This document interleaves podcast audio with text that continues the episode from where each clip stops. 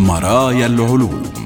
برنامج يقدم العلم للجميع وصور المعرفة بنكهة خاصة. مرايا العلوم يسعى إلى اكتشاف عالم أفضل عبر جسر العلوم والتكنولوجيا. مرايا العلوم العلم كموضوعة رائجة نحو حياة أكثر فعالية واتساق أكبر مع الطبيعة.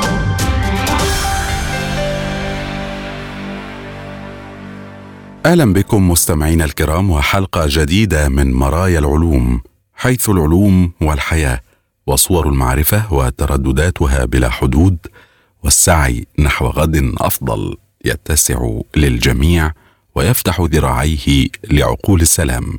معكم أحمد أحمد وفي هذه الحلقة. الانعكاس الزمني للموجات الكهرومغناطيسيه وأكسجين الكوارتز في غلاف الأرض. البداية نشرة العلوم.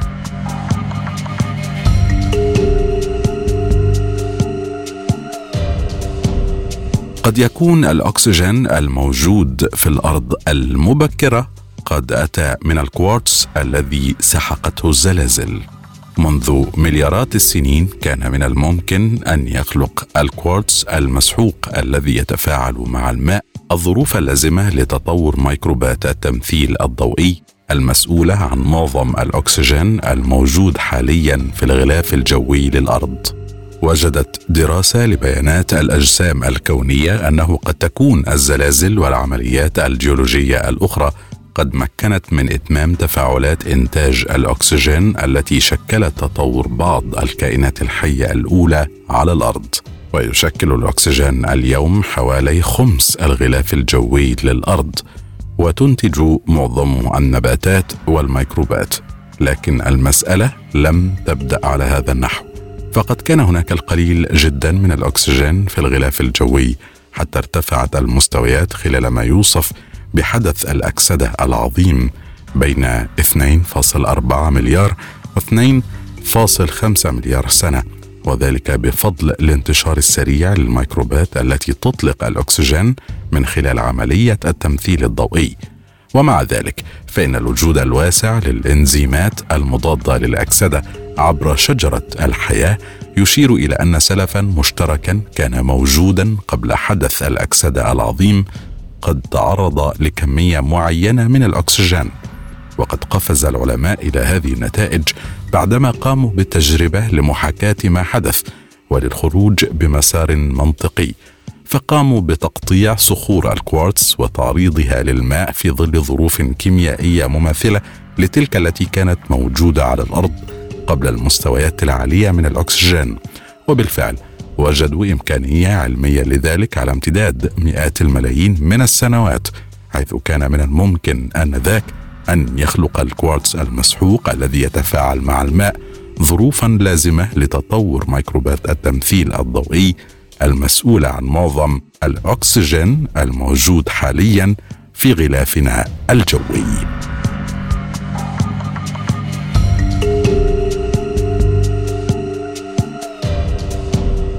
الكويكبات التي تسرع في مسارها بشكل غير متوقع قد تكون مذنبات مظلمة مقنعة.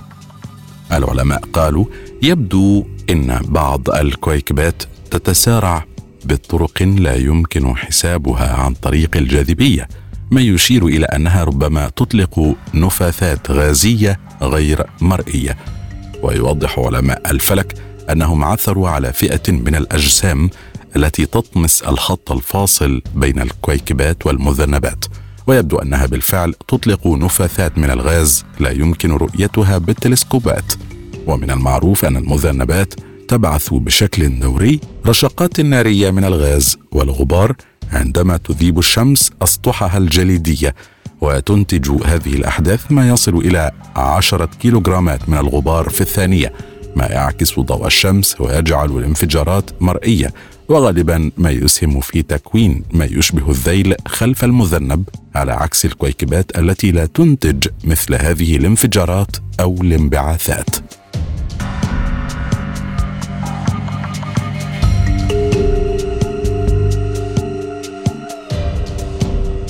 قد تموت الأوركاز في شمال المحيط الهادئ بسبب زواج الأقارب. ساعدت حماية الموائل والصيد في انتعاش أعداد حيتان الأوركا على مستوى العالم إلا أن مجموعة في شمال المحيط الهادئ لا تزال تتقلص ربما لأنها معزولة عن مجموعات سكانية أخرى. ووفق البيانات العلمية قد تتكاثر حيتان الأوركا التي تعيش قبالة الساحل الغربي للولايات المتحدة إلى درجة إعاقة تعافي السكان ومؤخرا وجد الباحثون أن هذه الأوركا الفطرية تعيش حياة أقصر ويشتبهون في أن الإناث تموت قبل أن تصل حتى إلى ذروة سن التكاثر. وبالمقارنة مع حيتان الأوركا الأخرى المعروفة باسم أورسينوس أوركا فإن هذه المجموعة المعروفة باسم السكان المقيمين في الجنوب تعد كائنات غريبة. بالنسبة لمجموعات الصغار والمبتدئين يعيش الأعضاء فيها على مدار العام بشمال المحيط الهادئ بينما تهاجر معظم الأوركا الأخرى حول العالم. كما أنهم فقط يأكلون الأسماك ويتجنبون الثدييات مثل أسود البحر التي يدخلها معظم حيتان الأوركا في نظامها الغذائي. وعلى عكس أبناء عمومتهم فإن عدد الأفراد المقيمين في الجنوب آخذ في الانخفاض. وبحلول السبعينيات أدى الصيد التجاري وتلوث المياه إلى استنفاد عدد حيتان الأوركا في جميع أنحاء العالم. ومنذ ذلك الحين ساعدت حماية الموائل والصيد الأنواع على اتخاذ خطوات نحو الانتعاش لكن الأفراد التي تقيم في الجنوب لا تحذو حذوها.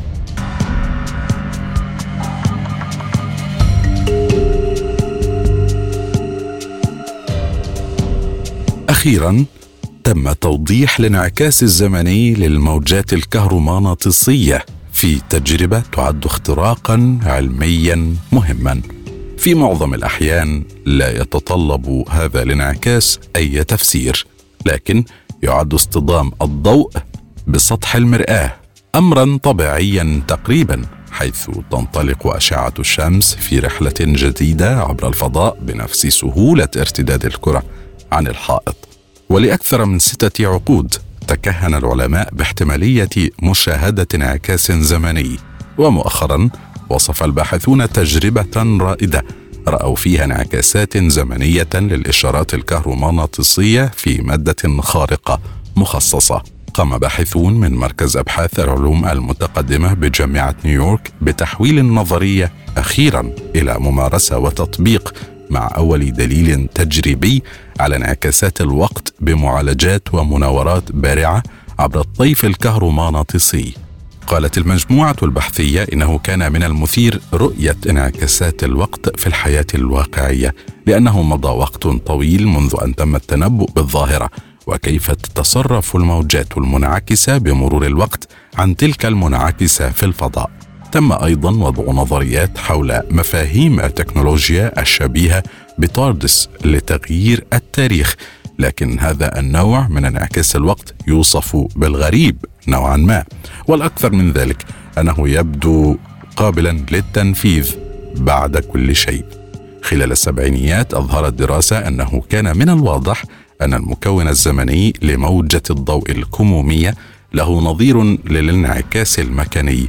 عندما يتم تغيير الوسيط الذي تمر من خلاله الموجه بسرعة وبدقة فإن المكون الزمني للموجه سيتغير معها. ولن يؤدي تأثير هذا الانعكاس الزمني إلى إحداث فجوة في الواقع ولكنه سيغير تردد الموجه بطرق يمكن أن تستخدمها التكنولوجيا في مجالات متنوعة مثل التصوير الفوتوغرافي والحوسبة التناظرية والتصفية الضوئية. والمثير للدهشة أن صدى التردد المتغير هو في الواقع انعكاس للإشارة. إذا كان الصدى صوتا فيمكن سماع كل رقم يتم نطقه بشكل عكسي. كانت هناك سابقا تجارب مع مكافئات في الصوتيات والمغناطيسيه بالإضافة إلى استكشاف محدود للترددات الضيقة في الانعكاس الزمني الكهرومغناطيسي باستخدام نظام الكمبيوتر. ويتطلب التحقيق في الظواهر على مستوى أقل محدودية تقلبات موحدة ومفاجئة على المجال الكهرومغناطيسي الكامل للمادة. الأمر الذي سيستغرق الكثير من الطاقة حتى ينجح.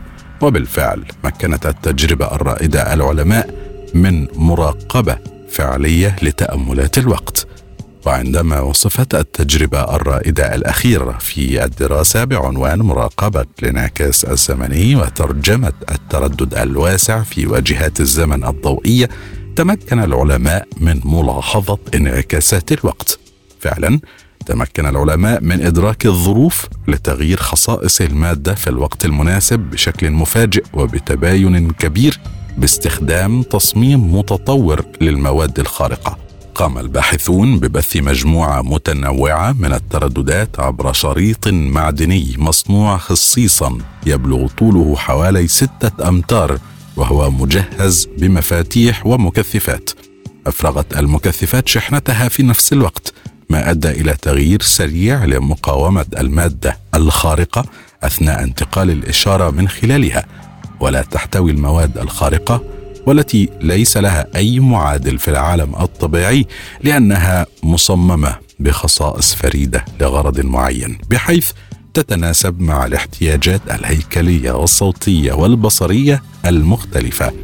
وقد تسبب التحول الصادم في حدوث صدى في طيف واسع من موجات الضوء ما أدى إلى انعكاس في سماتها الزمنية. ومن ثم لاحظ الباحثون أن العثور على مادة خارقة يمكن إظهار انعكاس الوقت من خلالها يوفر أداة جديدة تماما للهندسة في معالجة الضوء. وقال مؤلف الدراسة إن الخصائص الكهرومغناطيسية الغريبة للمواد المتعددة الخارقة أو الفوقية تمت هندستها بطرق ذكية. واظهرت التجربة أنه من الممكن إضافة واجهات زمنية إلى المزيج وتوسيع درجات الحرية لمعالجة هذه الموجات الكهرومغناطيسية قالت دراسة حديثة إن عوامل الخطر المرتبطة بالتدهور المعرفي تتباين بشكل مذهل بين المصابين، ما يعني عدم وجود نمط موحد يمكن القياس عليه. وجد الباحثون أن العوامل الأكثر شيوعا المرتبطة بالوظائف المعرفية بما في ذلك الحالة الاجتماعية والاقتصادية والتعليم وحتى العرق فسرت 38% فقط من الاختلاف بين الأمريكيين في سن الرابعة والخمسين فيما يتعلق بالأداء. كان للسلوكيات الصحية مثل تجنب السمنة والتدخين والمشاركة في التمارين الرياضية القوية تأثيرات طفيفة جدا على الأداء بحلول الوقت الذي بلغ فيه الأشخاص منتصف الخمسينيات من العمر. بالإضافة إلى ذلك أوضحت العوامل المدروسة 5.6% فقط من التباين في مدى سرعة انخفاض الأداء المعرفي لدى الأشخاص الذين تتراوح أعمارهم بين 54 عاما و 85 عاما. ويقول الباحثون إنه لا يزال هناك الكثير من الأمور غير المعروفة عن سبب اختلاف الأداء المعرفي كثيرا بين كبار السن. مؤكدين أن هناك حاجة ماسة إلى مزيد من البحث لاكتشاف الأسباب الرئيسية لمدى سرعة تدهور الأداء المعرفي وكيف يمكننا إبطاء تقدمه. جاءت البيانات من 7068 مشاركا في دراسة الصحة والتقاعد بين عام 1996 و 2016 ولد المشاركون بين عامي 1931 و 1941 قاس الباحثون وظائفهم المعرفية في سن الرابعة والخمسين وكيف تدهورت حتى بلغوا الخامسة والثمانين. أظهرت النتائج أن أهم مؤشر على الأداء المعرفي في سن الرابعة والخمسين كان التعليم والذي فسر حوالي 25% من الفرق بين الناس. تبع ذلك العرق وثروة الأسرة ودخلها وتعليم الوالدين والمهنة والاكتئاب. كانت إسهامات الأمراض المزمنة والسلوكيات الصحية والجنس والحالة الاجتماعية والدين صغيرة إلى حد ما إذ بلغت أقل من خمسة بالمئة. أيضا وجد الباحثون أن التباين في أدائهم المعرفي في سن الرابعة والخمسين كان ثلاثة أضعاف الاختلاف في مدى سرعة تراجع المشاركين بالدراسة خلال الثلاثين عاما التي تلت بشكل عام أوضحت جميع هذه العوامل التي تم فحصها بالدراسة 5.6% فقط من التباين في تدهور الأداء المعرفي مع تقدم العمر.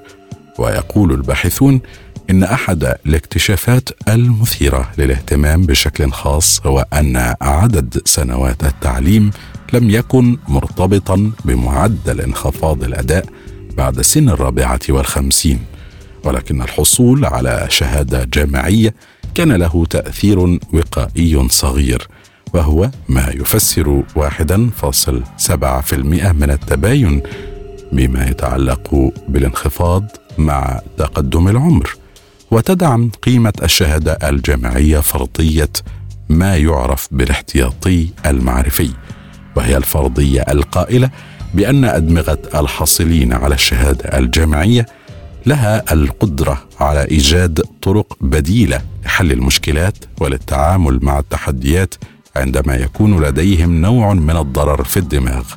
وقد يوفر التعليم الجامعي بيئة غنية بشكل خاص للتطور المعرفي الذي قد يساعد الناس على تطوير هذا الاحتياطي المعرفي.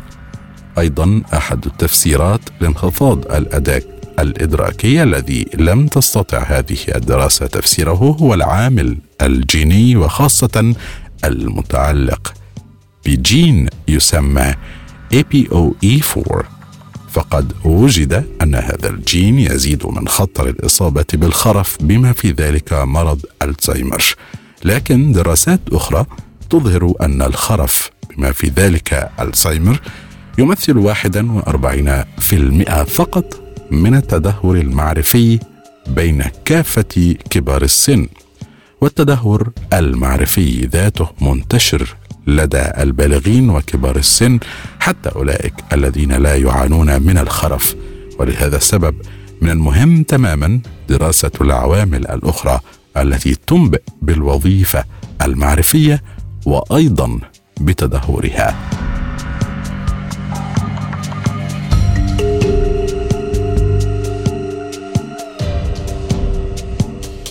كشف تحليل عالمي تضمن دراسة 1320 نوعا من الخفافيش أن أنواع الخفافيش الكبيرة التي تسكن نطاقات حيوية ضيقة من المناطق الاستوائية ترتفع احتمالات تعرضها للصيد على يد البشر وذلك على نحو غير متكافئ.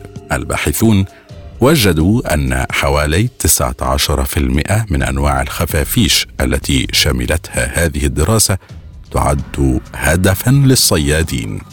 ومن بين الأنواع المستهدفة بالصيد لوحظ أن الخفافيش التي تتغذى على الرحيق والثمار والنباتات الأخرى هي الأشد عرضة لعمليات القنص المتعددة ولا سيما الثعالب الطيارة التي تتغذى على الفاكهة. وأيضا سواها من أفراد الفصيلة العليا المعروفة باسم تيروبودوديا وكذلك بعض أنواع الفصيلة العليا المعروفة باسم راينولوبوديا التي تعرف أيضا بخفافيش حدوة الحصان ومن بين المؤشرات الرئيسية الأخرى التي تنبئ عن إمكانية تعرض نوع بعينه للصيد سهولة وصول البشر إلى الموائل الطبيعية التي تؤوي هذا النوع وانخفاض مستويات الدخل بين المجموعات التي تمارس الصيد.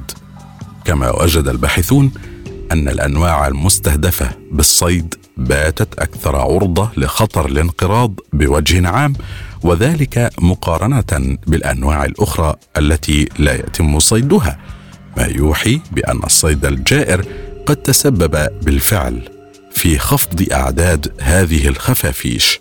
ومن ثم دعا الفريق البحثي إلى ضخ الاستثمارات بهدف تحقيق الأمن الاقتصادي وتوفير مصادر موثوقة للحوم من الحيوانات الداجنة للأشخاص الذين يعيشون في موائل الخفافيش الرئيسية.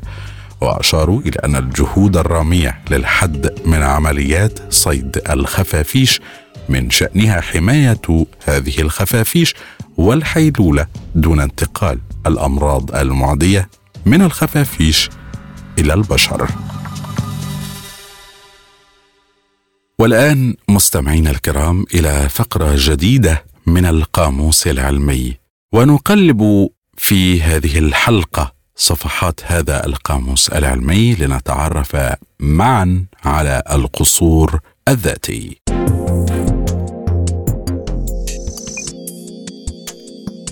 القصور الذاتي أو العطالة هو مصطلح فيزيائي شهير يعني مقاومة الجسم الساكن للحركة ومقاومة الجسم المتحرك بتزويده بعجلة ثابتة أو تغيير اتجاهه.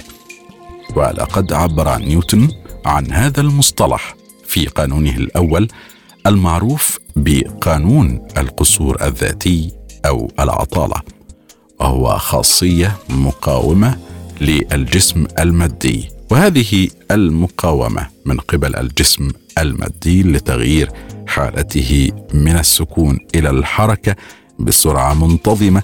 وفي خط مستقيم ما لم تؤثر عليه قوة تغير من حالته أي أن كل جسم مادي قاصر عن تغيير حالته من السكون أو الحركة.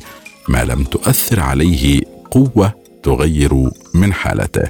وتتوقف القوة المطلوبة لتغيير حركة جسم ما على كتلة ذلك الجسم. ويمكن تعريف الكتلة بأنها كمية المادة الموجودة في جسم ما. وكلما كبرت كتلة الجسم كان تحريكه أو تغيير اتجاهه وسرعته أصعب.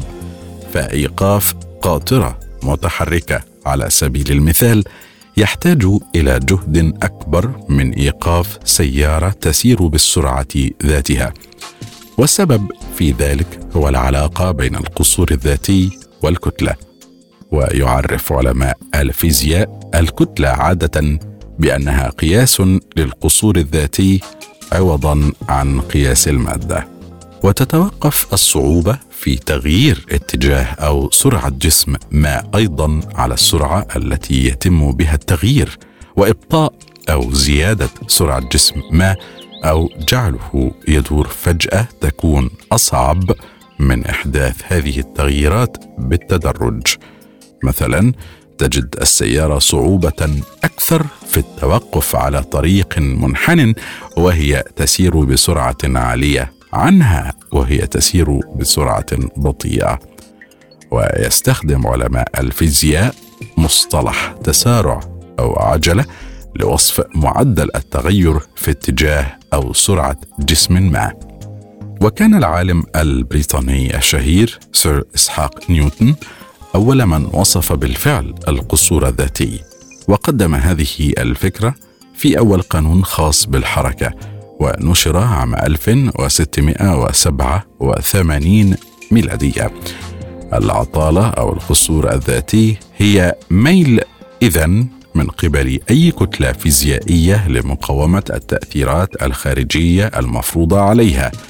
وكما أوضحنا حسب القانون الأول لنيوتن يصبح القصور الذاتي هو ميل الجسم لمقاومة أي تغيير في حركته المنتظمة نتيجة فرض قوة خارجية.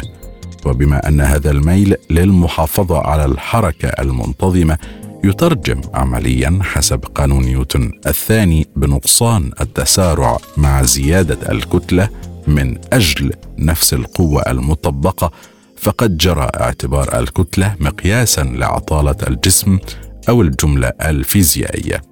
وتكون الكتلة باختصار ثابت التناسب بين القوة المطبقة على الجملة هذه والتسارع الناتج عن هذه القوة. هذه العطالة نفسها هي التي تقاوم التسارع المفروض على أي جسم حين تتسارع حركة الجملة المرتبطة بها.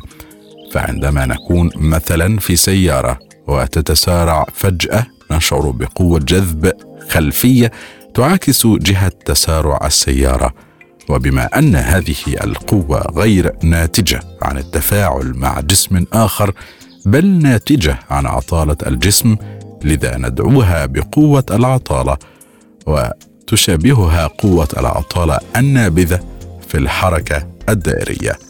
قام نيوتن باستخدام مبدأ التكافؤ لجاليليو ليشكل منه المبدأ الأول من قوانين الحركة ضمن إطار الفيزياء النيوتونية. وفي الجمل اللاعطاليه التي تتحرك بشكل غير منتظم حركة متسارعة تخضع الأجسام والمراقبون ضمن هذه الجمل إلى قوى افتراضية تسمى بقوى كوريلس مثل هذه القوى لا يمكن نشوءها ضمن الجمل العطاليه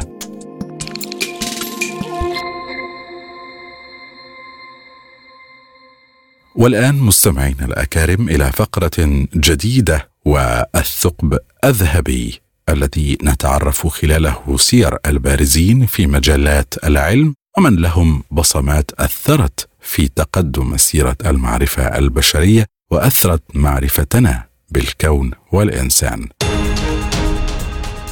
رالف كرونيغ رالف كرونيغ هو عالم الفيزياء الألماني الذي اشتهر باكتشاف دوران الجسيمات ونظريته في التحليل الطيفي لامتصاص الأشعة السينية وتشمل نظرياته نموذج كرونيغ بيني وانتقال كوستر إلى كرونيغ وعلاقات كرامرز وكرونيغ ولد رالف كرونيغ في العاشر من مارس آذار من عام 1904 لأبوين ألمانيين في دريسدن بألمانيا. وتوفي في زست في السادس عشر من نوفمبر تشرين الثاني من عام 1995 عن عمر يناهز 91 عاما. تلقى كرونيغ تعليمه الابتدائي والثانوي في دريسدن وذهب إلى نيويورك للدراسة في جامعة كولومبيا حيث حصل على درجة الدكتوراه في عام 1925 وأصبح فيما بعد مدرسا وأستاذا مساعدا. في بداية حياته المهنية التقى بول إهرنفست الذي نصح الفيزيائي الشاب رالف كرونيغ أثناء زيارته للولايات المتحدة عام 1924 بإعادة زيارة أوروبا. غادر كرونيغ إلى تلك القارة في وقت لاحق في نفس السنة. في عام 1924 حيث قام بزيارات إلى المراكز المهمة لأبحاث الفيزياء النظرية في ألمانيا وكوبنهاجن. لقد كان وقت توسع كبير في تطوير ميكانيكا الكم. أيضا في مواجهة مثل هذا النقد قرر كرونيغ عدم نشر نظريته وكان على فكرة دوران الإلكترون أن تنتظر حتى يأخذ الآخرون الفضل. جاء رالف بفكرة دوران الإلكترون قبل عدة أشهر من أولنبيك وجودسميث تنسب معظم الكتب المدرسية إلى هذين الفيزيائيين الهولنديين هذا الاكتشاف ولم يكن رالف كرونيغ يحمل ضغينة ضد باولي بسبب هذا التحول في الأحداث. في الواقع ظل كرونيغ وباولي صديقين لسنوات عديدة فيما بعد وتبادلوا العديد من الأفكار في الفيزياء. من خلال الرسائل واللقاءات. إلى هنا مستمعينا الكرام نكون قد وصلنا وإياكم إلى خاتمة هذه الحلقة من مرايا العلوم. شكرا جزيلا حسن إصغائكم وإلى اللقاء.